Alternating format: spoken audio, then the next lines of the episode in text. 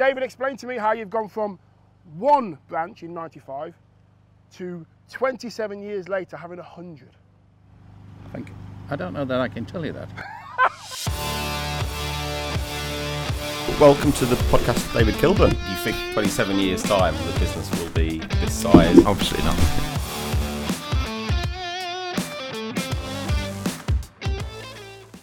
I asked you about what advice you would give yourself 27 years ago, but what would you give entrepreneurs of today that are maybe thinking of taking a step into building their own business?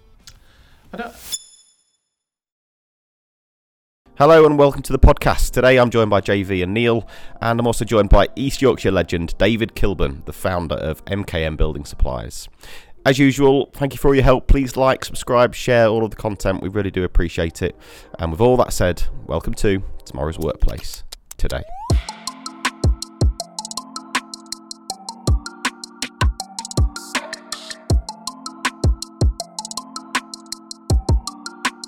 Welcome to the podcast, David Kilburn.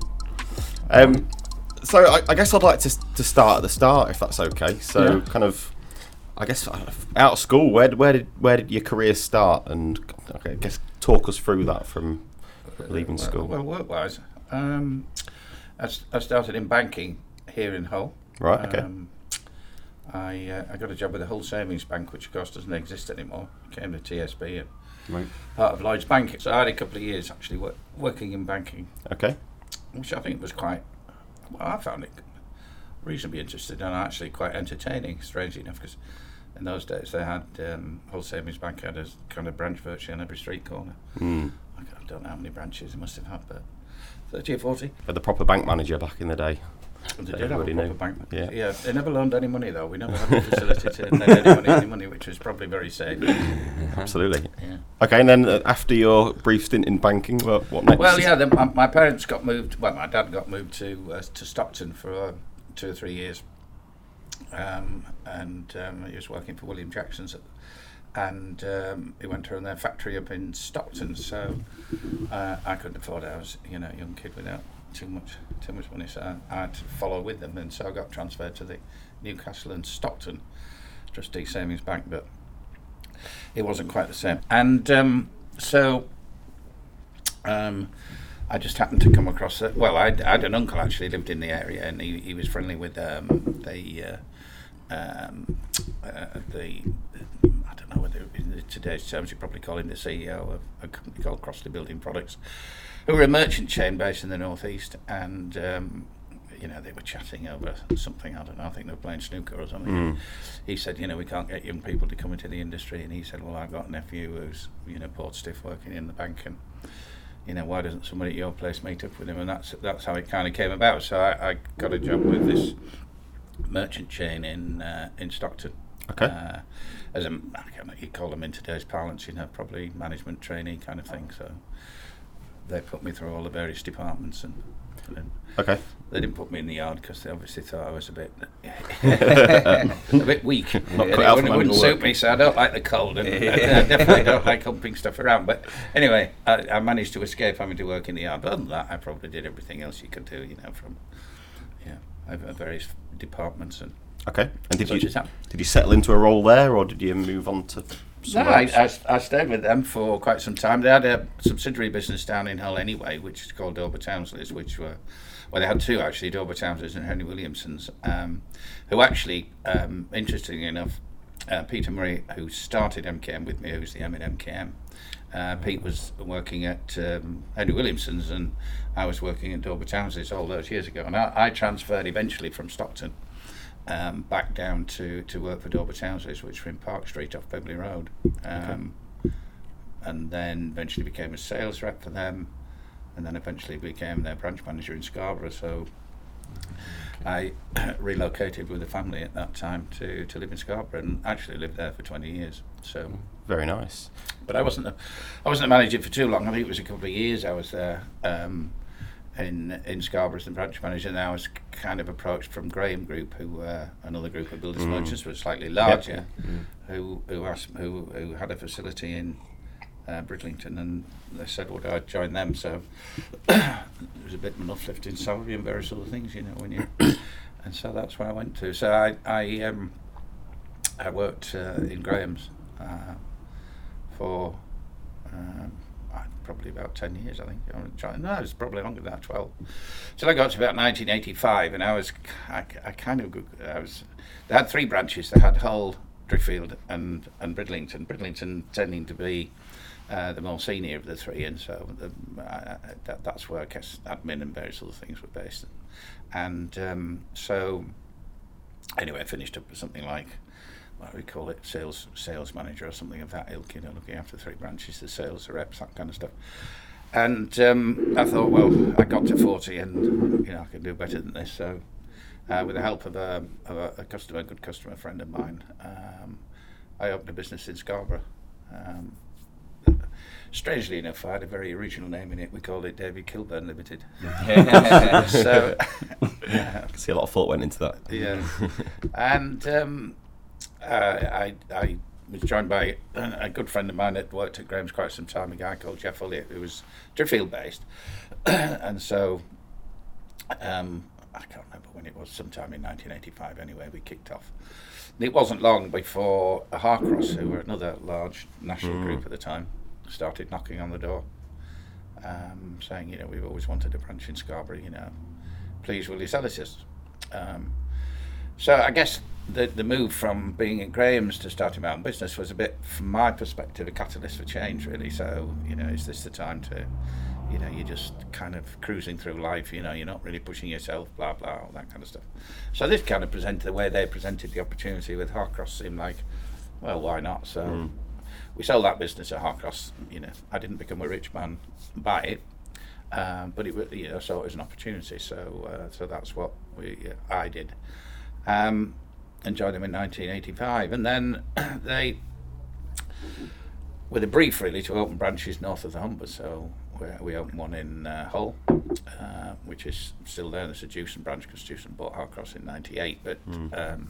We opened that branch in 98, and who would I go to get to ask if he would run that was Peter Murray, who of course used to work at Henry Williamson's, and he and I had always, Pete and I were good friends anyway, and he'd worked at Graham's as well, so he joined us all at Graham Group, and then he obviously ran that branch at Clough Road, and this went through. I was, they had, Harcross had six regional offices. One of them was in Grimsby, and they had a night of the long knives, really, in effect, because they'd had management consultants in, not just in a subsidiary of Harcross. It was part of a conglomerate called Harrison's and Crossfield's, and so they had a root and branch consultancy around, you know, changing the whole dynamics of the group, and so all the four barons of the four key businesses that were made up, Harrison's and Crossfield, were all paid off, and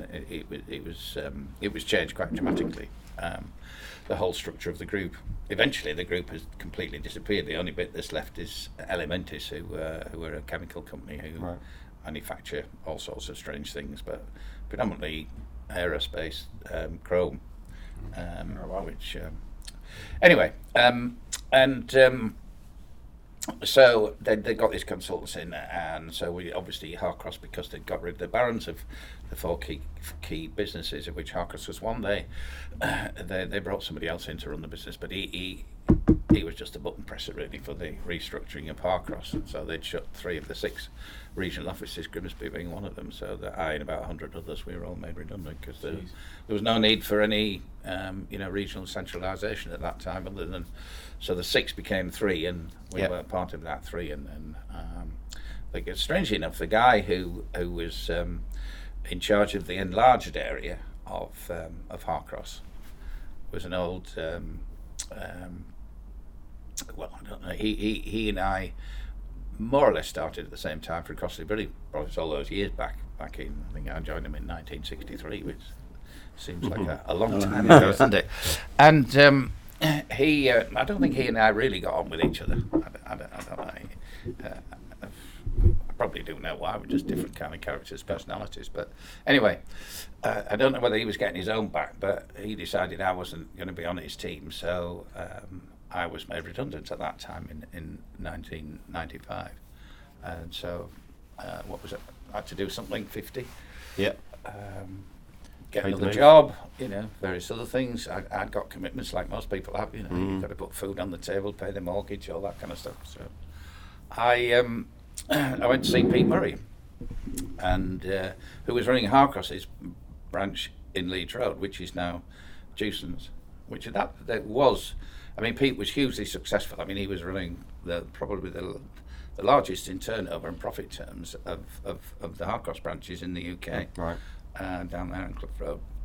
I said to Pete, you know, how do you fancy starting your own business? You know, the two of us having a crack at it. And he said, yeah, that's a great idea. So in effect, the beginning of MKM was spawned. Right. We went to buy, I'm just wondering what they call them now, Douglas Williams, who none of you will remember because we're going back 1995 now, and they were a business. They had two branches, one in Beverley predominantly, and one not in Stoneferry, the other side of the river, and can't remember what we call that side of the river. Anyway, it doesn't matter, but they had two branches, and we were talking to them, and so were Travis Perkins. Anyway, Pete and I made some kind of offer. We didn't know where we were going to get the money from, but anyway, we made them an offer. Anyway, they didn't take our offer, and they decided they would take one from Travis Perkins. So the branch in Hull just disappeared. I mean, so I think they shut that fairly quickly, and then their branch in Beverley, which actually hangs behind ours in Beverley, was bought. That was their main branch anyway, and that became Travis Perkins. So then.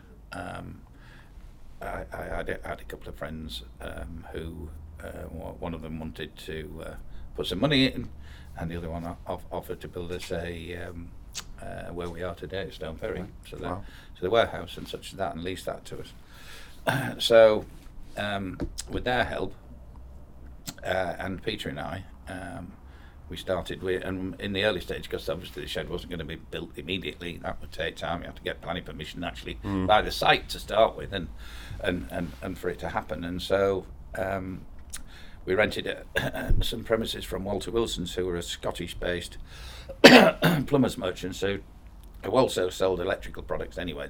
So they decanted that property, and so I rang them up and said, you know, any chance we can, thinking they're never going to lend it to somebody who wants to open in a similar industry. So, but anyway, they did. And so we started in October 95 in that 5,000 square foot shed, which is now opposite the range. The range wasn't there then on Cliff Road. Yeah. It was, it used to be, I can't remember, it was a car dealership and truck dealership. Anyway, that eventually was knocked down, and obviously the range was built because that was a new building. And so we started there in October, as I say, 95, and there was just five of us. Although my wife, Linda, was involved, but wasn't actually physically on site, you know, working and trading with us. But she'd kind of written the business plan and various other things, and she was obviously heavily involved in thinking about, you know, how we should go about things. And when you set that up, did you think in how many years? 27. 27 years time, the business will be this size? And no, obviously not. Hi guys, I just want to jump in and talk about a specific area of automation which we often get involved in, which is the processing of supplier invoices, or accounts payable automation as it's also known. Most businesses have invoices that they get sent from their suppliers. Essentially what our solutions do is they read those invoices, they extract key information from them, like purchase order numbers, supplier codes or supplier names. We then use that information and match that up against digital records. So can we find a purchase order number? Can we find a goods received note for that product? If we can, then we can match it up, we can reconcile it, and we can automatically post that into your finance system. What makes us different is that we configure our solutions to be specific to your organisation. So we're not an out-the-box, plug it in and see what you get. We actually understand more about your processes, your organisation, your supplier base, and we configure the solution to meet those requirements. Hopefully that's enough to pique your interest. If it is, get in touch, let's have a chat. I mean, we'd have to have great ideas of grandeur, wouldn't we, at the time? This is what was going to happen. And secondly, we'd be probably over-egoing ourselves about what we might achieve. And so Pete and I's objective was, and it was very much a family affair, because Pete's, the only other people that we employed was Peter's partner at the time, is now his wife, Janet. Linda was involved, who's my wife. Andy Beat, who was now our branch director at Beverley, and one other person who he was our kind of plumbing and heating expert. That was predominantly what we did in those first few days, because we were supplying lots of products into Willoughby Caravans, which were generally plumbing and heating products rather than building products. Yeah. And he's the only one, I guess, subsequently who left us. He left us after about 6-7 years. But other than that, everybody's kind of stayed with the business. I mean, Peter sold his shares in 2006 and wanted to do something else, but after a year, Pete said, well, you know, I'd like to come back and Pete. So they just came back and worked kind of, flexibly, if you like, in the business for another, I can't remember now, Pete remember 10, 12 years. Until he decided eventually he'd hang up his boots altogether. But he and I remain great friends, and one of our biggest challenges has been Hull City supporters. You'll see us sat together on Saturday afternoon this week, all being well, when we face Sunderland. David, you a couple of things. One, you mentioned about your wife Linda created the business plan. Obviously, you said to Steve you couldn't imagine the size of you didn't at that point imagine the business was going to grow to that size. What was the business plan? What were your objectives? The business plan in the early days was obviously it was sort of projections about what we would do with those first couple of years. Obviously going to the banks, and that was really for the sole purpose of that. So she had that capability. She was a management consultant. So in other words, it's at the end of the day, lots of things it's all about in the presentation, isn't it? It's what does it look like on paper? Does it make sense to somebody who's listening? We went to, we approached Barclays Bank, who had been my sort of private bankers since I was, 15 or 16. And you kind of, I don't know whether it's the same with everybody else, but you kind of follow where your parents banked, didn't you? Still do. My dad was, he banked with Barclays on Beverley Road, so I had an account with Barclays on Beverley Road. And they obviously knew the bank manager then. But of course, by the time we'd got to this, I had no idea who the branch manager was, because they hardly exist anymore, do they? Sure. And such as that. So anyway, I approached them. Anyway, they weren't interested. They wouldn't support us. So then we went to HSBC, and they wouldn't support us either. So eventually we landed on the door of Lloyd's Bank, and they did support us. So of course, we've in many ways, although. You can imagine once we got to this size, debt providers and all sorts of other people are all in the pot. But they do provide banking facilities, and we use them.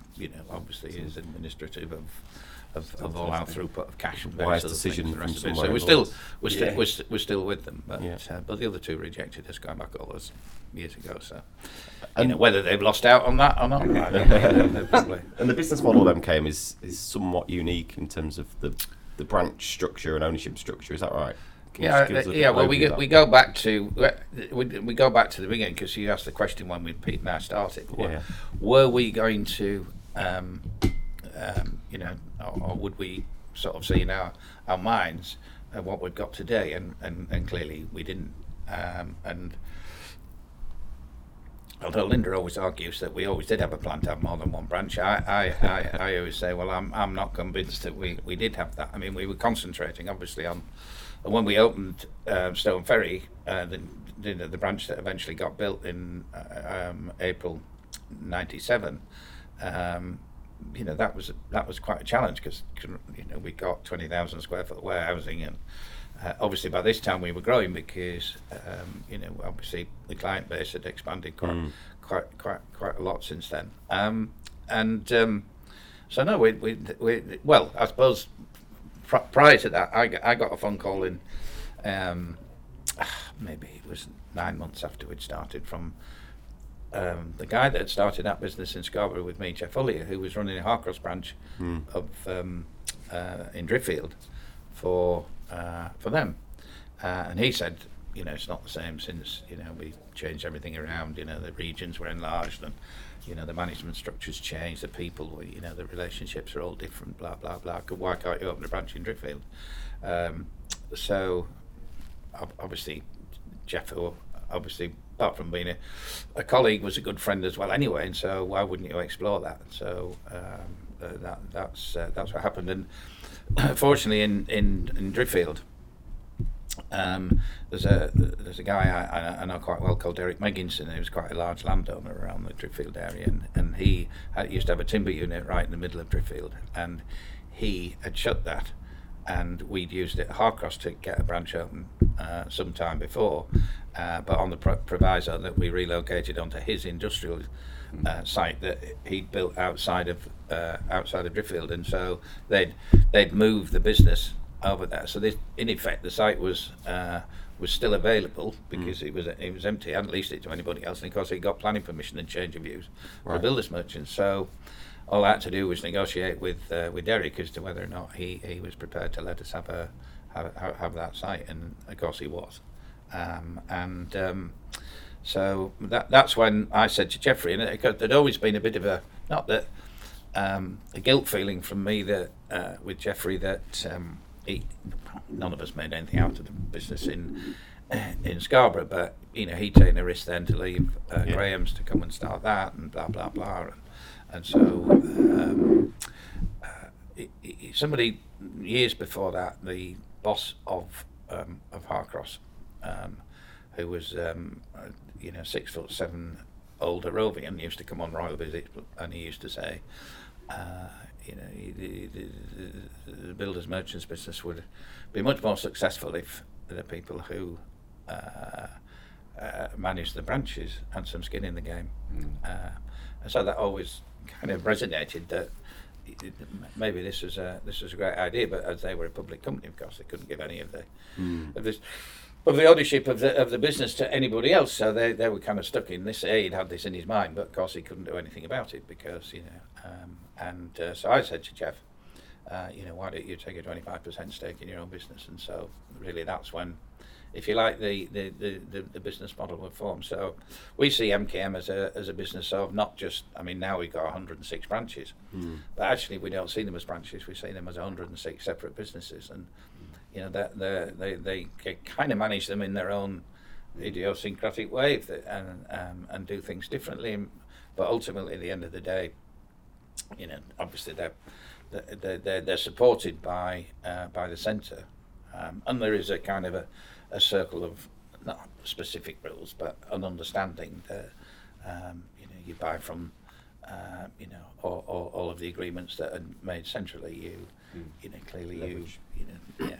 Credit control and all that kind of stuff, so sales and purchase ledgers, all these kind of stuff is all dealt with at the centre. So they just need to really plug in and off they go, and not worry too much about all of the kind of peripheral stuff that would get in the way if you were trying to run and manage your own business.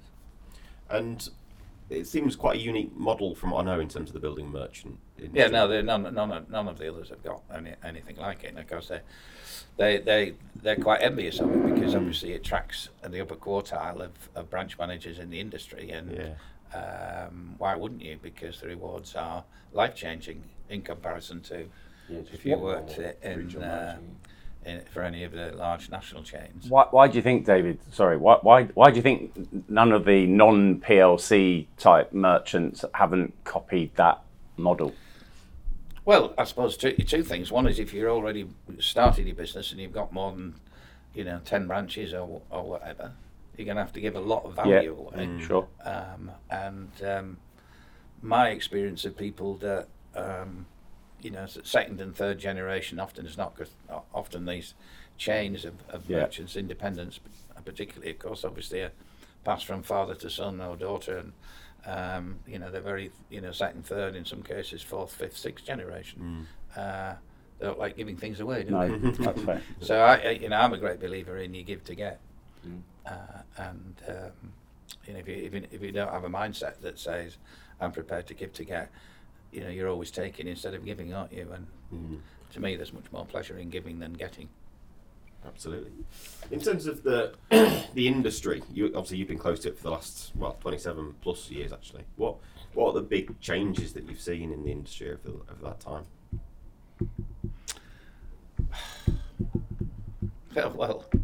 you know, dramatically, the last 2 or 3 years have seen the biggest changes, rather than the period over the last 27 years. Well, I suppose we often debate this. I mean, the biggest debate often is not, of course, is digital and whether or not that we'll move much on to trading in a digital platform as against, you know, face-to-face or using the obvious telephone or whatever.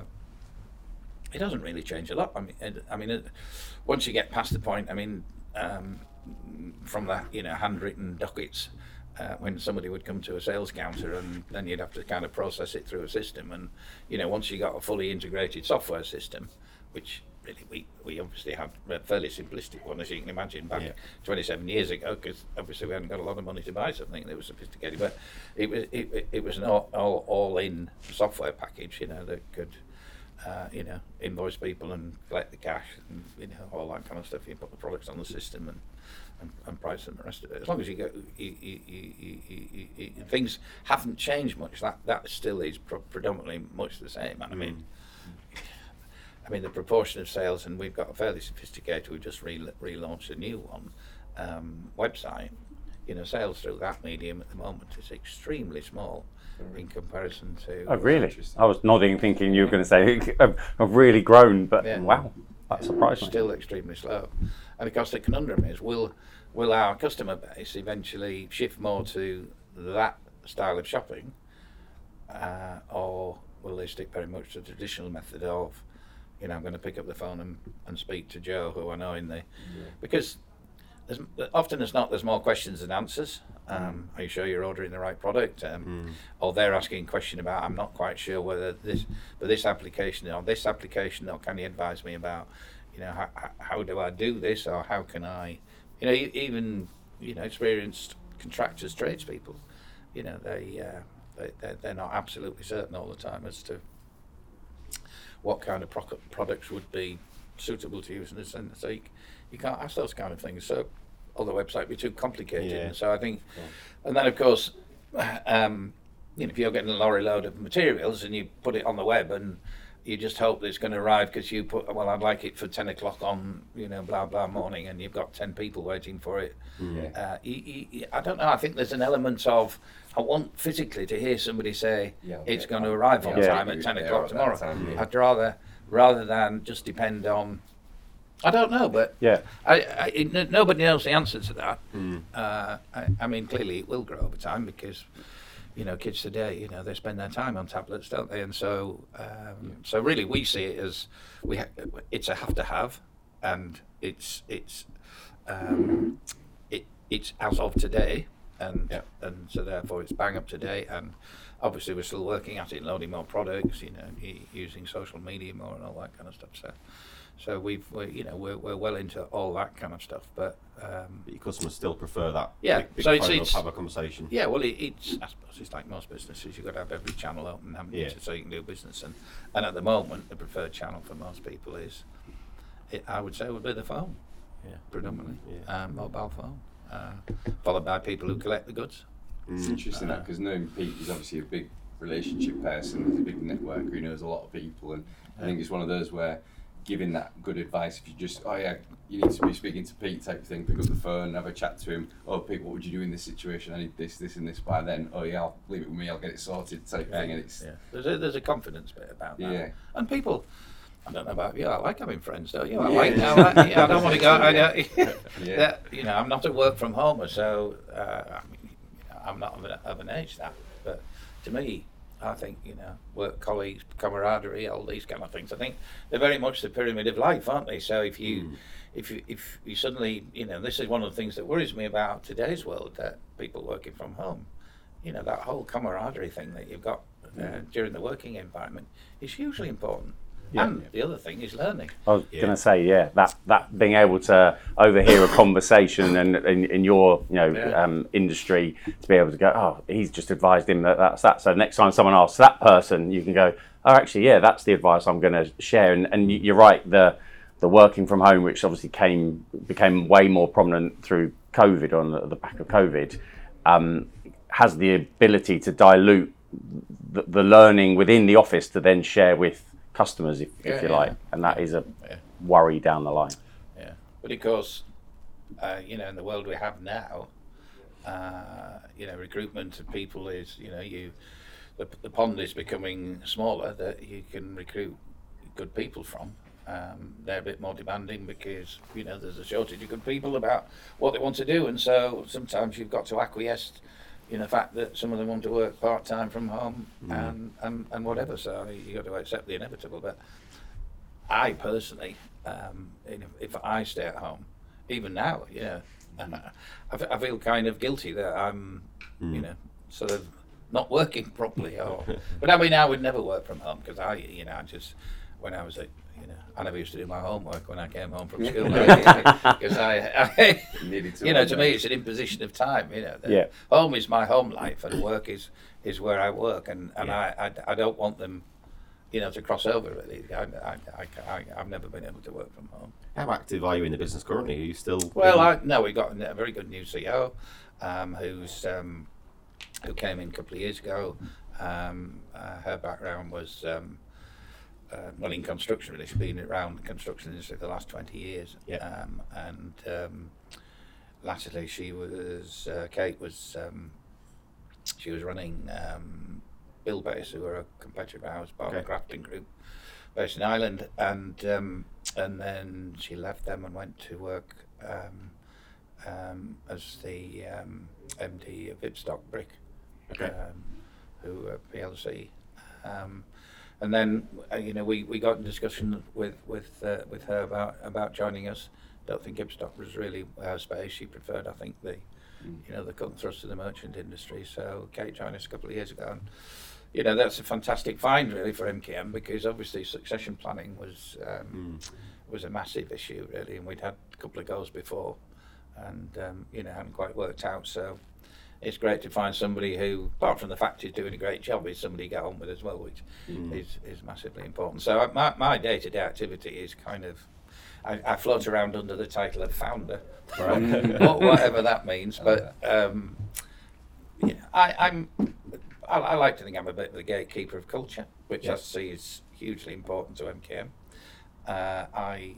With Kate and I, we go and look at all the physical sites before we agree that those are where we'll go, and we interview all the teams that are obviously going to open our new branches, we do that together and various other things. We do incentive holiday schemes and various other things which are quite big, major things that we do every 2 years. So I kind of tend to sort of run with those, and we also have a. We have our branch directors meeting once a year this year. We took everybody to Portugal for a couple of days, and it's not for a jolly. It is for a serious kind of, Then that's really the only time, in a collective sense, that we get the branches together, because they are independent businesses working on their own. We don't have a hierarchical management structure, which Pete and I decided right from the beginning we weren't going to have. So if you work for one of the nationals, you have area management, regional management, national management, then sort of have 7 or 8 layers of management before you got to the CEO.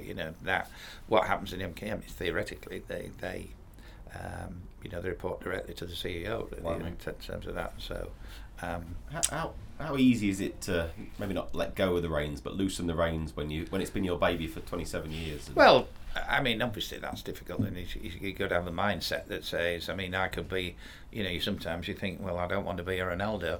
The latter stages of your career, when you've scored a few goals. Hanging on. Hanging on is one of them. And the other thing is sulking around because I actually agree with what that's, and that, and whatever. I've kind of tried to leave all that kind of stuff behind, really, and, I've got to be a bit of a realist in that sense. But I mean, if somebody was to say, do you wish you were still running the business, the answer would be, on a day-to-day basis, the answer would be yes.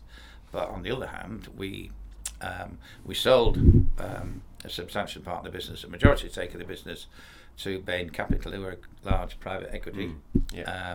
So in effect, they call the shots,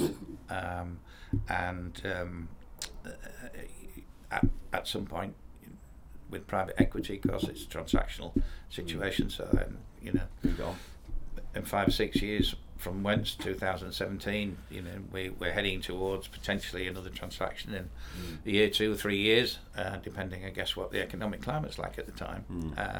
Well, you're not going to gain maximum value from turning out somebody who's 77, are you? So you've got to have a good succession plan in place, and you've got to have the right team. So, you know, we like to think, all of us, because I'm really aligned with Bain. We're both investors, aren't we? In effect, that you know, we've got absolutely the right team, and you know, when the button's pressed to say, you know, the business is potentially for sale, then you know, somebody looks at it and says, you know, that's absolutely, because I guess the two things they're looking for is, A, is there a management team in place that can actually take it to the next level, and then what the opportunities for growth in this business, and so those are the two key things. Apart from the fact that, you know, all the peripheral stuff that goes with a larger business today, that, you know, when we first started, you would never dreamt would be part of it. You know, ESG and you know, all of the kind of things that you know, corporate governance, you know, all these things are huge today. You can't avoid them. You've got to make sure that, and your business got to be clean as a whistle. You know, don't think you can fiddle this and juggle that around. You know, once you get to the size we are today, you know, everything has to be you know, right on the button. And David, what are the growth plans? You know, is there still ambitions to grow further afield? Absolutely, yeah. No, there's huge growth plans. I mean, we've got a huge pipeline of people teams who want to open branches for MKM. We don't operate in a white space environment, so we're not looking for, oh, we haven't got a branch in X, Y, or Z. Yeah. Okay. All we're interested in is the people. Right. Because the people own the goodwill of the business, and certainly in builders merchants, not just the branch manager, but if they've got a good team, they've obviously got the relationships with the customer bases as well. Yeah. So we because it's such an attractive proposition, the environment's much better. I mean, I don't know if you've ventured into an MKM branch at any time. Have recently, yeah. And the other thing is make it comparative. And so if you try Travis's or Jewson or whatever it is to see, you know, one of the things we pride ourselves in, the level of service that we provide. Hopefully in every branch now, I'm sure we do, because we get lots of brickbats back from our customers about, you know, service levels and the rest of it. And we don't manage the business by spreadsheet management either. So, you know, if you do X amount of that, doesn't mean this is all you can have in terms of numbers of people and trucks and the rest of it. We allow them to make all of those kind of decisions. So we often have far greater resources on the ground to be able to deal with anything that's thrown at us. So all of those kind of things are critical to us. That you must have learned a load of lessons, I guess, over the last 27 years. If you look back, what advice would you give yourself 27 years ago when you first set up MKM?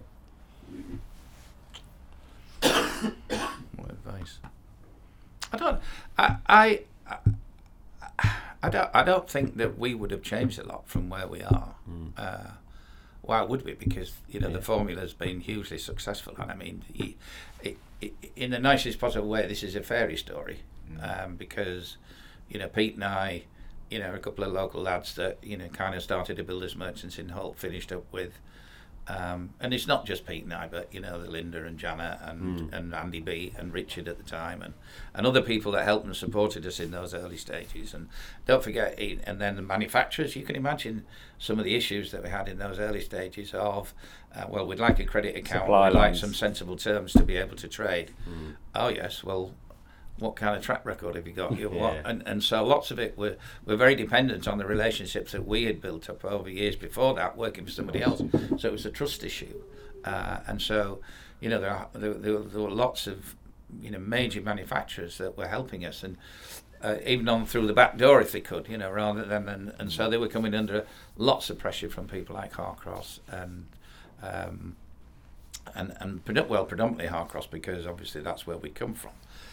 Not to give us accounts. And, really? Oh yeah, yeah. And they were put under pressure about, you know, if you supply them, we'll destock you and all that kind of stuff. So and of course then the rumours have gone on ever since from, you know, Jewson's, Travis's, various other people, you know, they always say to their people, they'll bust tomorrow, you know, they won't last.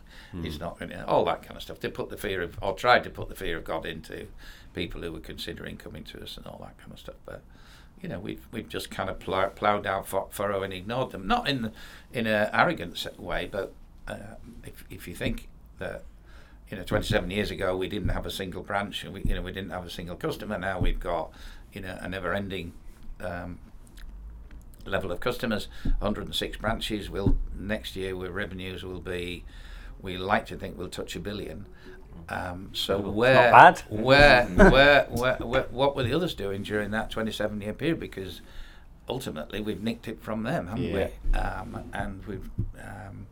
And we've done it because I'd like to think we do it better than anybody else, and so. But that isn't that what any business is. And we are one of the things that we always, because we, Kate and I, and another guy, John Samuel, you'll know John, who works for us. We always go and do an induction on every new team before they open, usually about 6 weeks beforehand. So we meet all the team, and you know, we have a general chat about it, talk about, you know, where do we come from, where are we now, where are we going, kind of thing. So that you know, everybody, the guys that work in the yard, you know, and the drivers and all that kind of, they're all included. And then we have a bit of lunch together and all that, and then we go and see the new branch and blah blah blah and get a feel for it and the rest of it. But I always finish off my bit with that quote from The Greatest Showman, which at the end of it he says, you know, nobody ever made a difference by being the same as anyone else. And so. And to me, that's just a hugely important statement. And I think if there was anything that summarises what we've done over these 27 years, it's that, you know, we've been different because we've created a much better a working environment, not only in the sense with the branch directors and the team, because they're uncluttered by unnecessary central suffocation. Because it's not a command and control business at all. It's completely the reverse. Yeah. You know, that they're the most important people in the business, and we don't have a head office. It's just called central support, and it's literally there to do that. It's not there to. I mean, if you work for any of the nationals, they'll tell you a branch manager, the first 3 hours of every day, is responding to 100 emails from a faceless person that sits in their head office, asking banal questions that if they knew anything about the industry they wouldn't ask in the first place. But you know, if these people don't respond, you know, they're fearful that, you know, at the end of the day somebody'll feel the collar and they'll be in trouble. So, you know, the first 3 hours of that, whereas with us there's none of that. Nobody's allowed to harass. You know, the only thing is, you know, give them the information they want and leave them to get on with it, because they're the experts in the field. So that's kind of how we made a difference. And the other important thing is that we try and find locations which are not on industrial estate. They are main road frontage. So locally here, if you went to have a look at the branch, Anleby, of course, is right in the middle of the retail sector. Stone Ferry is on that main, very busy road to south visit, and Beverley, if Swanmore Lane is right in the middle. So, you know, we don't try and hide ourselves away in industrial estate, because at the end of the day, you know, we're as open to the public as we are actually to the tradespeople. And I still think to this day that the general public do have a fear of shopping with us, because maybe they think you've got to have a trade card or something like that. But, you know, we have some wonderful showrooms, and you know, and we do sell right across the product range that most other merchants don't. So you can buy a kitchen, a bathroom, central heating, boiler, radiators, timber, heavy building materials. You can even, in some branches now, because we're introducing that at the moment, electrical products and plant tyres. So, you know, so. Well, David, I've got a question for you. Two pronged question here. One is, during your early part of your creating MKM, did you have any sort of business idols, if you like, that you've sort of admired and you've followed? So that's one part. And then the second part is some of the successful business people in the world now. Are there anyone you admire and think, do you know what, they've done a good job? Well, one of the things that triggered, I guess, my thinking and probably gave me a kick was when I was with Harcross and we were introduced to a video that the chief executive of Harcross or Harrison's and Crossfield's said had to be distributed to all the senior management to watch, was Tom Peters in a video called "The Passion for Excellence." I don't know if any of you have ever seen that. I mean, it's, if you watch it now, you'll see it's quite. I mean, it's quite a crackly old thing, but you watch it. And in my head, it inspired me to think, well, A, I could do better than currently I was doing in terms of what I was doing, and secondly, it just, I don't know, he talks about so much common sense, and ultimately, at the end of the day, that people spend the money with people they want to spend it with. They don't spend it with people they don't want to spend it with, and so if you can create an environment of where I'd like to spend my money with you because then you know, business would be much more successful. So I guess Tom Peters, I mean, apart from I've seen him physically as well when he's been over here, but I mean, he's quite a famous American, you know, business guru, and has obviously written loads of books and various other things. So he would be one of them. I'm not so much inspired by other, you know, I don't kind of fall over and everybody says, oh, I wish I was Richard Branson, or I wish I was, you know, Bill Gates, or any of those kind of people. You know, Steve Jobs, you know, it's all kind of trendy to be, you know, in that kind of camp. I'm more inspired by individuals and people, you know, and you know, the likes of Kennedy, the likes of Martin Luther King. You know, I think he was such an amazing man in terms of what he did. You know, those kind of people. Mandela, and those kind of people to me are much more, I don't know, they inspire me more than thinking around, you know, what do I think of Bill Gates and the rest of it. They're almost kind of somehow they got themselves into something that suddenly exploded, and were they actually good business people, or had they actually somebody had hit on a great idea and happened to be in the right place? I don't know, but it's not they then built something of what I'd call. I mean, subsequently they built, or the whole thing has been built. But if you've got a commodity that nobody else has got and it's absolutely unique, in effect, that's what they did. Didn't they? You know, all of those kind of people. And, but no, I don't. There's nobody. I don't think that from a that sense, I would say that I do believe. Because I think the world, Kennedy played a massive part. I was thinking because I talk about this occasionally if anybody's talking to me about, you know, if you go back to 1955, you know, I was 10, and suddenly we were listening to all sorts of. You know, silly little songs that people like Al McCogan and various other people would be singing, 20 tiny fingers, 20 tiny toes, kind of, you would have never heard these kind of songs, but and then suddenly out of the blue a screen comes up and there's Elvis Presley, you know, kind of singing Jailhouse Rock, or you know, Heartbreak Hotel, and it was absolutely transformational. I can't tell you. You know, suddenly we were all teddy boys, and you know, people wore different clothes, and politicians suddenly, like Kennedy, appeared, and he was a young, good-looking, handsome. He was of our era. It wasn't of, you know, the Macmillans, the Eisenhowers, all those kind of people. You know, they were old men to us. It was all transformational. And you know, obviously the obvious things like the Beatles and the Rolling Stones, and you know, Man on the Moon. You think about the '60s and the '70s. You know, just think, tell me what happens now. You know, it's just bloody boring, isn't it? It's not the same, you know. You imagine, you know, we're sat here in 2022, aren't we, coming up to Christmas, and you just think, what is going on out there? You grew up in the right era. Yeah. What is going on, you know? How can you square the circle of, you know, would I have ever thought in my lifetime that we'd be faced with, you know, Russia at war with and Europe? Would we ever be faced with strikes again of the nature that seems like it belonged in the 70s? The kind of people that were operating in the 70s, haven't we become more sophisticated, and sledgehammer action from trade unions to try and, you know, make people, surely we're a bit more sophisticated than that. You'd like to think. Seems not. You know, why do we live in a disrupted society? What about, I asked you about what advice you would give yourself 27 years ago, but what would you give entrepreneurs of today that are maybe thinking of taking a step into building their own business? What advice would you give those individuals? I don't know that I'd give on other entrepreneurs advice, because I don't really. What is an entrepreneur? Because I've never seen myself as, you know, and I wouldn't.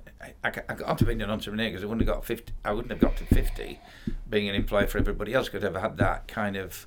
I want to be.